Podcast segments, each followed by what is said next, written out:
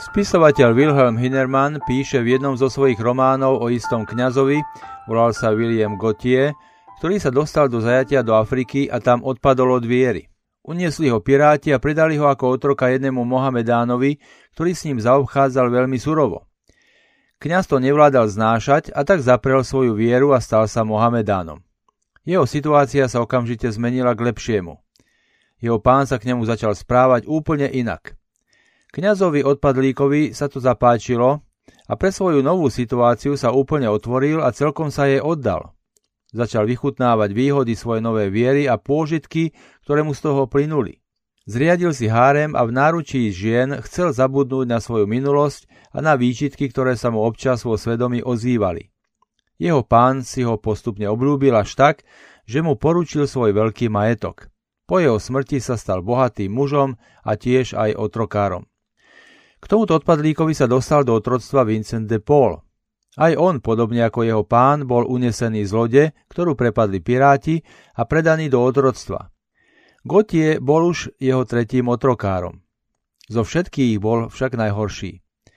Keď sa dozvedel, že Vincent je kňaz, prepadla ho voči nemu šialená nenávisť. Robil mu tak zle, ako len mohol. Vincent to však všetko hrdinsky znášal. Bolo mu jasné, že Gotie si na ňom čosi rieši. Jedného dňa sa jedna z jeho žien menom Fatima stretla s Vincentom. Rozprávali sa o kresťanstve. Jej sa to páčilo. Povedala to svojmu mužovi. Gotiera prepadli muky výčitiek svedomia, ktoré nedokázal uspokojiť. Nespal celú noc, v jeho duši sa odohrávalo peklo. Stále počul volanie, ktoré ho naplňovalo hrôzou a strachom. Judáš, Judáš! Ako zmyslov zbavený behal po chodbách a izbách svojho domu. Hľadal kút, kde by nepočul to strašné volanie. Márne. Bol to hlas žaloby, ktorý prichádzal z výšok a z hlbín jeho rozbúrenej duše. Judáš, Judáš! Toho kniaza dám zbičovať, škrípal zubami, keď si nakoniec ľahol. Áno, zbičovať a zabiť. Keď bude mŕtvý, potom bude mať pokoj. V hlave mu však hučalo. Nie, nenájdeš pokoj. Nikdy, nikdy. Ani keď ho zabiješ. Judá šiel a obesil sa. Daj pozor, aby sa to nestalo aj tebe. Nad ránom konečne celý vysilený zaspal. Keď sa prebudil, kniaza Vincenta si dal zavolať. Gotie vyzeral skleslý a bezradný. Uprene sa zahľadil na vchádzajúceho a dlho, dlho neprehovoril. Dali ste si ma zavolať, prerušil konečne mlčanie kňaz. Cítite sa zle? Vyzeráte veľmi biedne. Stalo sa vám niečo? Bola to strašná noc, horekoval Gotie. Vietor ma skoro pripravil o život. Áno, bola to zlá noc, prisvedčil kňaz. Ale bola to aj noc vykúpenia. Nímsky kúpec, čo ležal pri mne, už je slobodný. Vraví slobodný a to už ako? Zomrel v mojom náručí, zmieril sa s Bohom, odvetil Vincent. Áno, viem, si kňaz, ty môže zmierovať a vykupovať, však? Povedz mi, či je taká priepas, kde by nedosiahla kňazská moc, vyzvedal odpadlík. Nik nemôže upadnúť tak, aby ho nedočiahla kňazská moc, odpovedal Vincent vážne. A keby bol ten človek Judášom, keby bol tým, o ktorom Biblia vraví, že by bolo lepšie, keby sa nenarodil, vyzvedal ďalej.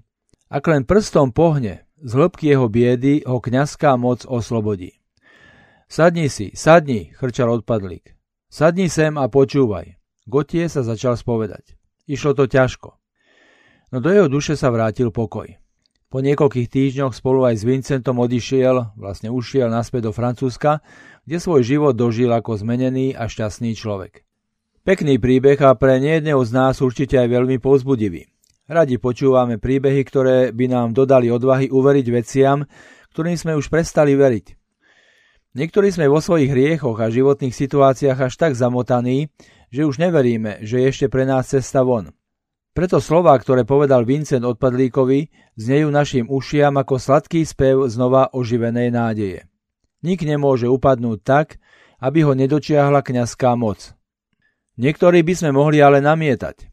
Ak je to naozaj tak, ako si máme potom vysvetliť slova z dnešného evanielia?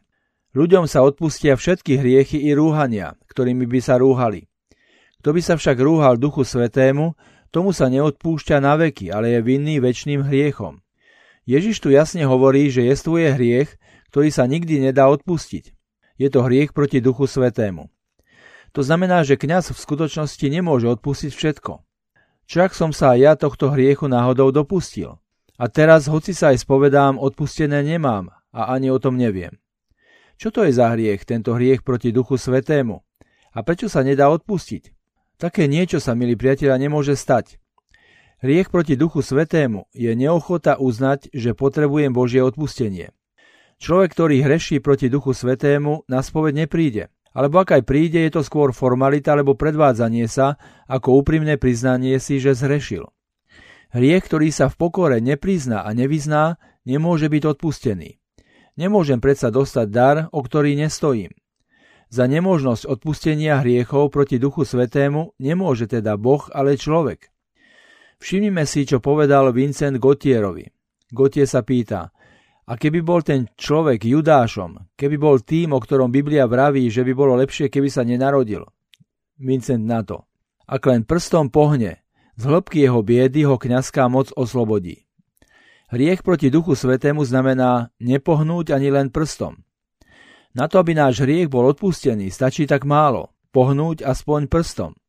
Je to síce málo, ale bez toho to nejde.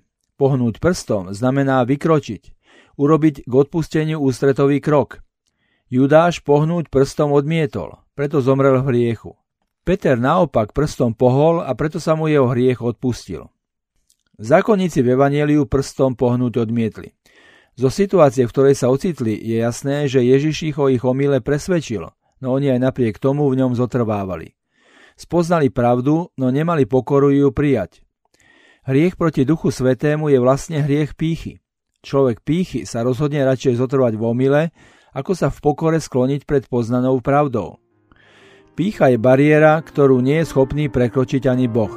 Pícha sú dvere, ktoré majú kľúč iba zvnútra a otvoriť musíme my. Pane, daj mi odvahu pohnúť aspoň prstom a zvyšok je už na Tebe.